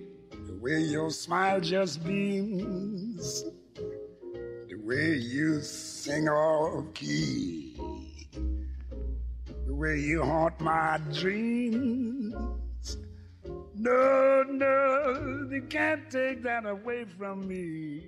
הכלכלן הבריטי ג'ון מיינארד קיינס פרסם ב-1936 ספר, שמו, שצריך לומר, בלתי מושך בעליל, אלא אם כן אתה כלכלן אולי, נקרא התיאוריה הכללית של תעסוקה, ריבית וכסף. ובו הוא טוען שכוחות השוק לבדם אינם יכולים לפתור משברים כלכליים, השקעות תפוקה יעלו רק אם תגדל הצריכה של האזרחים והממשלה. שלום לפרופסור יוסי שפיגל. שלום רב. הפקולטה לניהול על שם קולר באוניברסיטת תל אביב, נשיא האגודה הישראלית לכלכלה, אז כמובן רידדתי ותמצתתי אה, משהו מהכותרת. מה בעצם היה החידוש? מה קיינס אומר? החידוש הגדול של קיינס אה, היה אה, ניסיון להתמודד עם הבעיה שהייתה באותם שנים, והיא המשבר הכלכלי הגדול. Mm-hmm. המשבר הזה שהתחיל ב-1929 היכה למעשה בכל הכלכלות המפותחות בעולם, גרם לאבטלה נוראית של, שהגיעה ל-30 אחוז, הביאה כנראה בסופו של דבר גם לעליית משטרים פשיסטיים באירופה, mm-hmm. השפיעה לרעה על הרבה מאוד אנשים שנאלצו להגר, גרמה לזעזועים חברתיים, וכך הלאה. עכשיו, השאלה הייתה איך מתמודדים עם המשבר הזה. והכלכלה הקלאסית מאמינה שהשווקים מתקנים את עצמם באמצעות מערכת המחירים. זאת אומרת, אם יש אבטלה, זה אומר שיש אנשים שרוצים לעבוד ולא מצליחים להשיג עבודה. אז התיאוריה הכלכלית אמרה שהתוצאה תהיה שהמשכורות ירדו, וכשהמשכורת, כי אנשים שהם מובטלים יגידו, אוקיי, אני מוכן לעבוד במחיר יותר נמוך, ואז יהיה מי שירצה להעסיק אותם, כי זה ישתלם לו, ואז הבעיה תיפתר מעצמה. אבל, אבל רגע, uh, כמו, שאתה, כמו שאתה מציין, כן. ובצדק מוחלט, המשבר הכלכלי מתחיל באוקטובר 1929, קריסת וול סטריט, מגיע מהר מאוד אה, לכל העולם המפותח. כבר ב-1931 הבנק הגדול באוסטריה פושט רגל, גרמניה מזועזעת, בריטניה מזועזעת, אבל ארצות הברית כבר ב-32, עם בחירתו של אה, פרנקלין דלנו רוזוולט, מתחילים צעדים של הזרקת כסף ממשלתי מסוים לכלכלה, תהיה רשות עמק טנסי וכולי וכולי.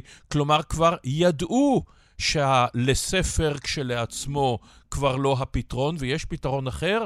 למה לקח כל כך הרבה זמן עד שמגיע הספר הזה שהוא כאילו בשורה גדולה וחדשנית?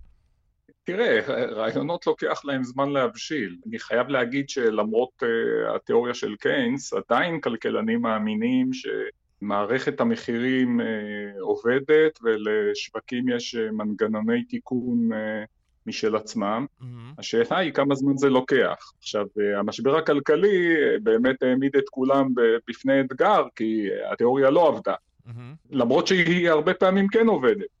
והשאלה הייתה למה זה לא עובד.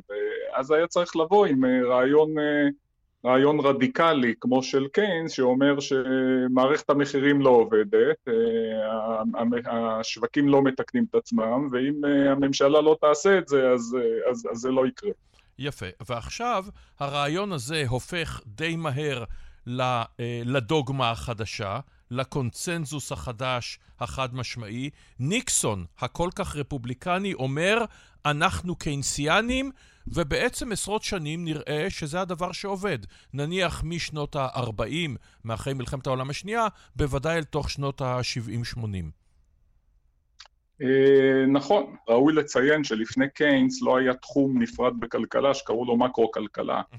אז למעשה התחום הזה התהווה רק uh, ב- רק אחרי קיינס, אה, ובמקביל אה, גם לצמיחת החשבונאות הלאומית, mm-hmm. שאפשרה לאנשים למדוד כל מיני דברים כמו צריכה, הוצאות ממשלה, השקעות וכך הלאה, שזה הכל מושגים שמשתמשים בהם בתיאוריה הקיינסיאנית. אז השילוב של השניים גרם ליצירת תחום חדש שקראו לו מקרו-כלכלה, הוא היה תחום מאוד מושך, כמובן תחום מאוד חשוב. ואז uh, הרבה מאוד אנשים uh, התמחו בזה, למדו את זה, לימדו את זה, ולכן זה הפך להיות הדוגמה, כמו שאתה אומר, אבל uh, כמובן uh, לכל uh, תיאוריה יש מבחנים של המציאות. וכאן כן. אנחנו מגיעים לבקלש. כי לכאורה התיאוריה עובדת, ואפילו נעשה קפיצה ונזכיר ונזכור שגם במשבר הסאב פריים, המשבר המשכנתאות ב-2008, ולימים עם הקורונה, חוזרים בדיוק לתרופות הקיינסיאניות, אפילו במינון אדיר, יש שיאמרו מופרז, של זריקת כסף על כל הציבור, ומי שעושה את זה, זה מנהיגים מהימין הכלכלי.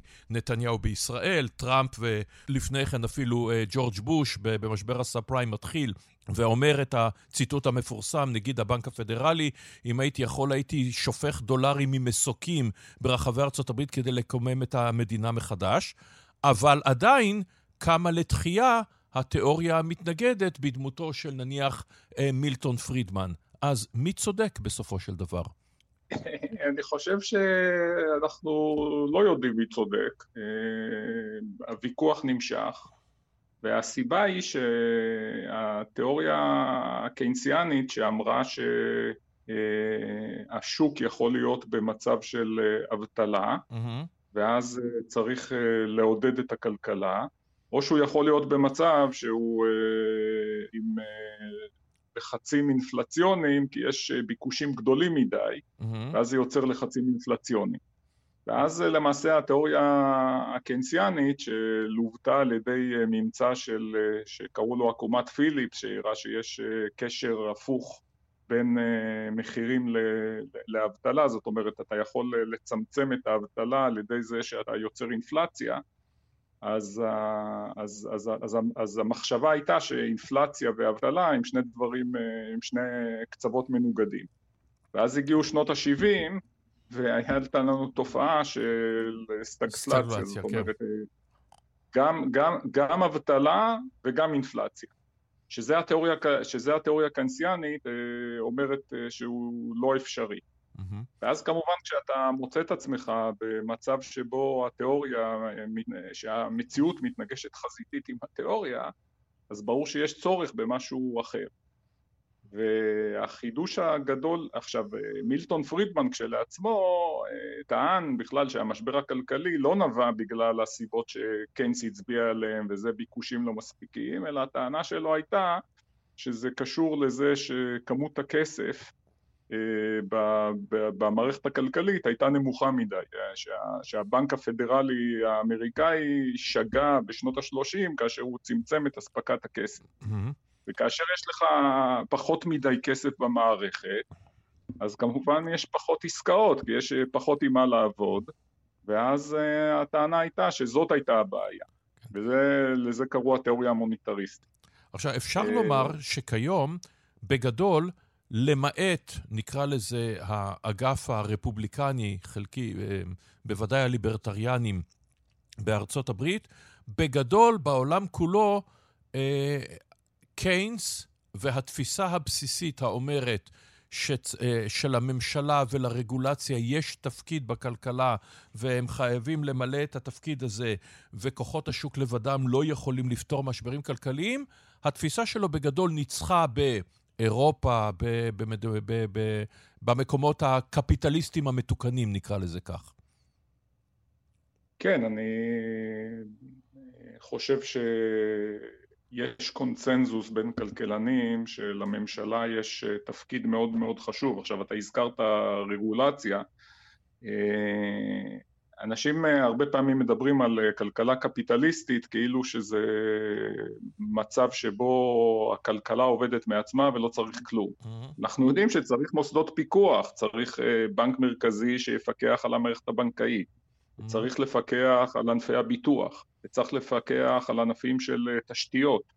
וצריך לספק אה, מוצרים ציבוריים, כי אם הממשלה לא תבנה כבישים ונמלים ו- ו- ונמלי תעופה, ולא תספק מים וחשמל וכל זה, אז uh, השוק יתקשה לספק את זה בצורה יעילה. Uh, אז יש את העניין של הרגולציה, ומלבד זה אנחנו יודעים במצבים של משברים, כמו שהזכרת, קורונה, אפילו המצב שאנחנו נמצאים בו עכשיו עם המלחמה, אה, חייבים אה, שהממשלה תתגייס לעזרת הכלכלה כדי לאושש אותה. אני חושב שאין על זה היום ויכוח. תודה רבה לך על הדברים האלה, הפרופסור יוסי שפיגל. תודה רבה לך. ובשנת 1936, אחת מפרשיות האהבה הידועות בהיסטוריה, ודאי המודרנית, מגיעה לשיאה. לא בכל יום, מלך בריטניה מוותר על הכס, ובגלל אהבה. אז בואו נתחיל עם השיר של הארי בלפונטה.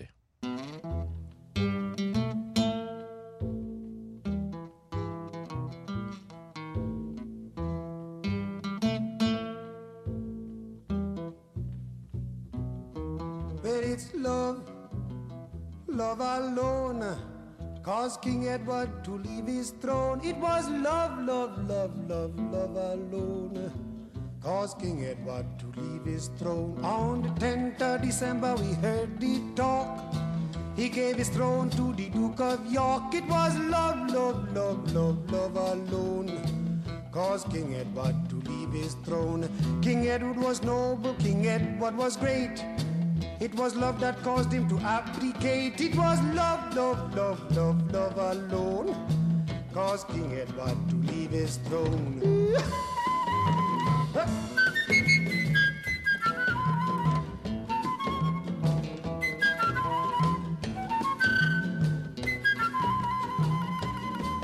He said he was sorry that his mommy would grieve.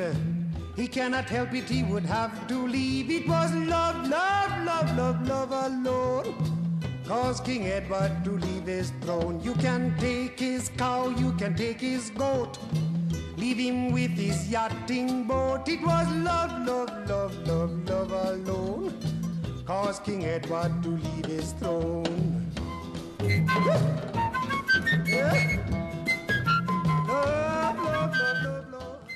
שלום לדוקטור אסתר לופטין. שלום לכם.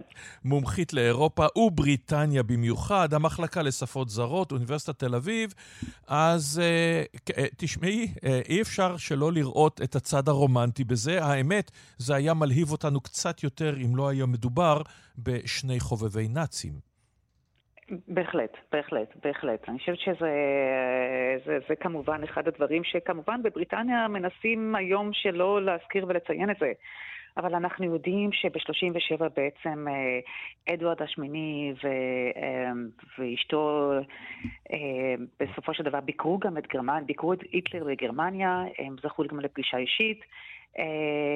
וזה כמובן באותה תקופה הצטייר כבאמת, זה היה מאוד צרירותי ובעייתי, אבל צריך להבין... ב-37 עוד מילא, אבל יותר מאוחר הייתה, הייתה נכון. בהחלט כוונה שאולי הוא יהיה מלך בריטניה הכבושה בידי כן, הנאצים. בהחלט, בהחלט. אני חושבת שזה משהו שבהחלט השתעשע בו. אני חייבת לומר שלגבי אדוארד השמיני, אמ, אפילו אביו טען אה, לפני מותו אה, שהוא מכיר בכך שבנו הבכור הוא מאוד בעייתי. Mm-hmm. והוא אפילו חזר, הוא אמר, תוך 12 חודשים, תוך פחות משנה הוא יהרוס את עצמו ואת הכתר הבריטי. וזה מה שקרה. הוא בעצם הפך להיות מלך ב- בינואר 1936, הוא מונה למלך, mm-hmm. ובדצמבר בעצם הוא ויתר על הכתר, פחות משנה לאחר מכן. זה שנה של שלושה, מ- שלושה מלכים, זה לא כן, מובן כן. מאליו. כן. בהחלט, בהחלט, בהחלט. וזה בדיוק כמו שאביו בעצם ניבא לו. אה, אביו עצמו לא סמך עליו, אה, וזה היה מאוד מעניין, אבל אה, זה די ברור שווליס סימפסון הייתה הרבה יותר חשובה מבחינתו מאשר בריטניה והכתר הבריטי. צריך לומר שהנישואים האלה באותה תקופה היו מאוד בעייתיים, כי היא הייתה עדיין נשואה גם. Mm-hmm. היא רק התגרשה ב-37, רק לאחר מכן אה, הם התחתנו, אבל באותה תקופה, ב-36, היא עדיין הייתה נשואה לבעלה השני. כן, זה, זה אישה, אישה היה, לעבור. אה, כן. עכשיו, קודם כל, היא אישה מרובת מגרעות. היא אמריקנית. והיא גרושה, והמלך כן. באותה עת עומד, גם היום, בראש הכנסייה כן. האנגליקנית שלא מכירה בגירושין באותה כן. תקופה, וכמובן, יש לה, היא חובבת האידיאולוגיה הנאצית, והיא גם נכון. חובבת נאצים ספציפיים. נכון. יש לה רומן עם פון ריבנטרופ, שהיה אז השגריר ב- בלונדון. כן. Uh, והאם uh, הבריטים אמורים להיות מעריצי בית המלוכה, לא באים ואומרים, אוקיי, הוא המלך, הוא יכול לעשות את מה שהוא רוצה. היו אנגלים שאמרו את זה. צ'רצ'יל, בכבודו ובעצמו, אמר שהמלך צריך להתבצר בטירת ווינזור ולקרוא לאנגלים להגן עליו. אה, זה נכון, אבל בסופו של דבר אני חושבת שהרבה מאוד אה, בריטים, חלקים רבים בחברה הבריטים כן התנגדו אה, ליחסים האלה. מהרבה מאוד סיבות, מהסיבות שהזכרת כמובן, התמיכה באמת הבלתי מסויגת בגרמניה הנאצית, העובדה שהיא עצמה ניהלה רומנים עם, עם, עם, עם, נאצים והייתה חובבת כמובן המשטר הנאצי, אבל זה משהו שהוא, אני חושבת שהוא מאוד מאוד בעייתי. אה, והיו פה כמובן, אה, ליחסים ביניהם, אה, הם היו יחסים מאוד מאוד בעייתיים. א', היא הייתה נשואה באותה תקופה, כלומר, כן. זה לא מספיק שהייתה גרושה מבעלה הראשון, באותה תקופה היא ניהלה רומן עם אדוארד השמיני. כשהיא עצמה הייתה נשואה, היא עדיין כן. לא התגרשה, היא ניסתה להשיג גירושים באותה תקופה מבעלה. אז זה דבר אחד. דבר השני, כמובן, העובדה שהיא הייתה חובבת מושפעת של גרמניה הנאצית, שזה כמובן היה מאוד מאוד בעייתי. אה, ולכן אה, ממשלת בריטניה בזמנו התנגדה בתוקף לנישואים האלו, הוא ידע את זה, הוא ידע שהוא לא יוכל לקבל תמיכה אה, מהממשלה הבריטית ומחלקים רחבים בבריטניה, והוא הבין שהוא צריך כמובן לבחור בין הכס הבריטי לבין, לבין אהובתו. ואנחנו אז... יודעים בסופו של דבר במה הוא בחר. זהו, וזה עדיין לא בחירה מובנת מאליה. כן, מעבר לעוצמה, כן. מעבר להכל, זה אנחנו רואים את, ה, את, את, את תחושת האחריות שכל בני משפחת המלוכה נולדים איתה בסופו של דבר, בוודאי אלה המיועדים אל הכתר, איך הוא מקבל את ההחלטה הזאת, הבלתי נתפסת? זה, זה נורא מעניין מה שהזכרת פה, כי אחד הדברים שאמרו לאחר uh, שהמלכה אליזבת uh, נפטרה והשיבה נשמתה לבורא, אמרו שהחיים שלה בעצם היו חיים של באמת duty and service, mm-hmm. שבעצם היא הייתה כל כולה מחויבת בעצם mm-hmm. לעם הבריטי, אה, לבית המלוכה, אבל קודם כל להגן על האינטרסים של אה, בריטניה. היא נסעה בעולם, היא ביקרה למעלה מ, בלמעלה מ-100 מדינות, ועל מנת לקדם את האינטרסים הבריטיים, הפוליטיים והכלכליים כאחד. אירחה את טראמפ בזמנו, כשטראמפ הפך להיות נשיא ארה"ב, רק כדי לקדם את האינטרסים הכלכליים של בריטניה. כלומר, אנחנו רואים פה באמת ניגוד משווע בין המלכה אליזבת לבין אביה, לבין בעצם ה... הדוד שלה, שהוא באמת ראה את עצמו כנטול מחויבות, והדבר החשוב מבחינתו זה, אה, זה, זה אהובתו ולהתחתן איתה, ולא משנה שה... ולא משנה מהו המחיר בעצם. כלומר, מהבחינה הזאת זה בניגוד מוחלט למה שאנחנו בעצם מכירים ויודעים על הבריטים. כל הרעיון הזה של מחויבות. uh, duty and service, שזה חלק באמת בלתי נפרד מה... מה mindset הבריטי, אבל זה לא משהו שהוא חולק עם הבריטים לצערי הרב, ו... ובסופו של דבר, אגב, גם לאחר uh, מלחמת העולם השנייה, הם לא, הם בסופו של דבר, הם uh, התגוררו הרבה מאוד שנים למעלה מ-30 שנה בצרפת. הוא כן. גם מת בצרפת בסופו של דבר. הם נודו, צריך לומר. כן. הם נודו בהחלט. לחלוטין. כן. אה, לא, למעט נדמה לי פעם אחת, הם לא דרכו יותר, הוא לא דרך יותר על אדמת לא. בריטניה. הם היו בצרפת, אה, סולקו משם בעצם לאיים הקריביים להיות מושל נכון. ברמודה, כדי שהנאצים לא יתפסו אותם וישתמשו בהם לתעמולה, ומכאן ואילך הם נודו, אבל צריך לומר שלפחות למראית עין, היו להם אכן חיי אהבה, ונוחים מאוד על חשבון מאוד. משלם המיסים הבריטי, כן. עד, אה, עד, עד, עד תום חייהם. אגב, גם הצרפתי, כי הבית שהם קיבלו בצרפת, הוא גם הם קיבלו, לפחות בשלב הראשון, הם קיבלו בית מ...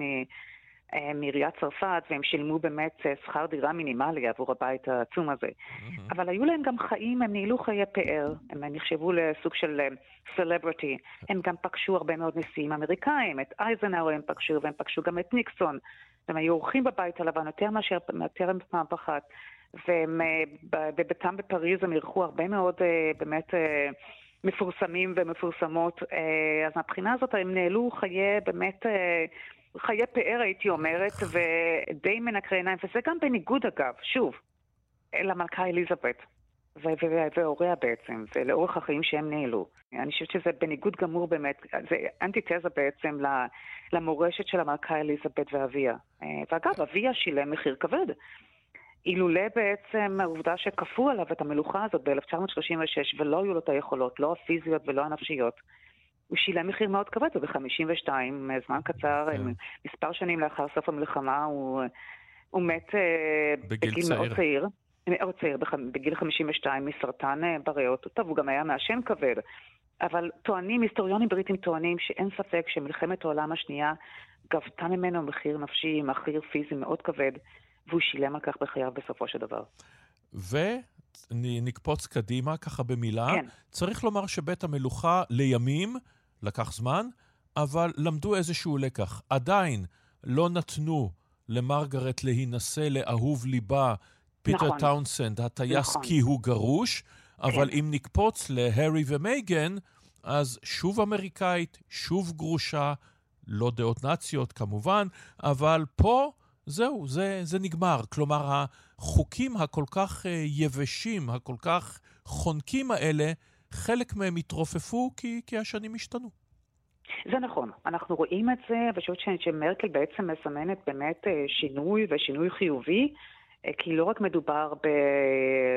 באישה אמריקאית, אלא גם מדובר בסופו של דבר, היא לא בריטית, אלא היא גם לא מה שנקרא בריטית לבנה. כן. אה, ומהבחינה הזאת, פה אנחנו רואים שיש פה איזשהו, זה, זה איזשהו רפורמה וחל שינוי עצום בבית המלוכה הבריטי ושינוי לטובה, למרות שיש כאלה שיגידו היום בבריטניה שהם לא בטוחים, אה, שהם לא כל כך אוהבים את הרעיון. יש הרבה מאוד אנשים שמבקרים את הארי. כמובן, אבל זה מסיבות ואגב, גם אחרות. היחסים עם אביו, כן, אבל אני בהחלט שמחה שבית המלוכה כמובן אה, הפך להיות הרבה יותר גמיש, הרבה יותר... אה, מכיל. הרבה יותר מכיל. אה, במקרה של סמסון זה היה בעייתי, כי בסופו של דבר, זה שהיא הייתה אוהדת משפט של המפלגה הנאצית, זה בעייתי. זה... זאת אומרת, אני חושבת שזה היה, זה- מבחינתי הבעיה הגדולה ביותר, לא כמובן. שהיא הייתה נשואה או גרושה. בוודאי. תודה לך על הדברים האלה. הדוקטור אסתר. לופטין. תודה רבה.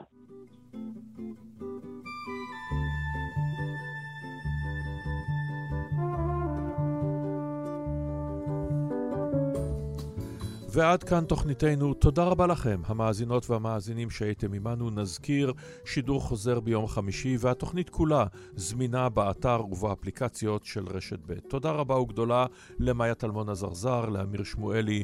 אני אורן נהרי, להתראות בשבת הבאה.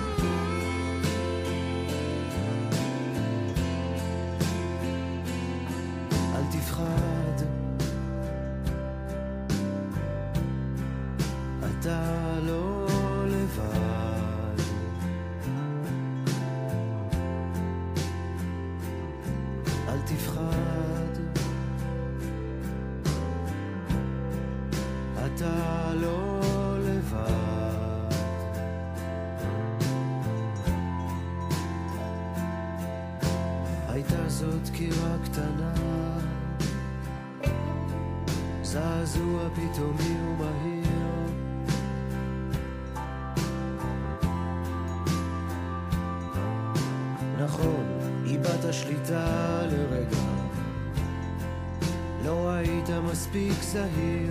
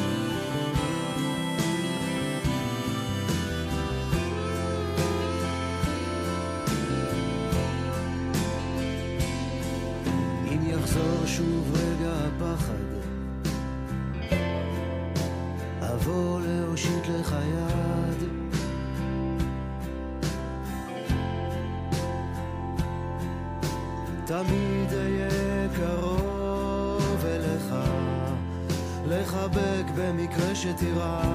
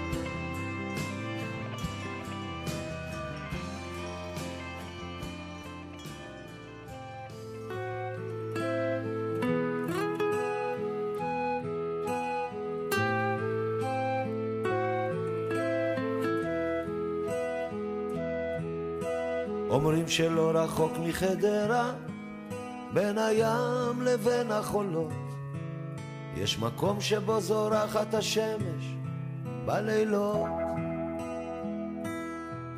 רק אצלנו לא תמיד היא זורחת, רק אצלנו משום מה אור חסום. יש אנשים שהתרגלו לחיות ככה, איזה אבסורד. מה לעשות? אני כבר לא יודע. אולי יש איזה סוד שיודעים רק מעטים. אה, כמו אידיוט מי רץ תמיד אחריה.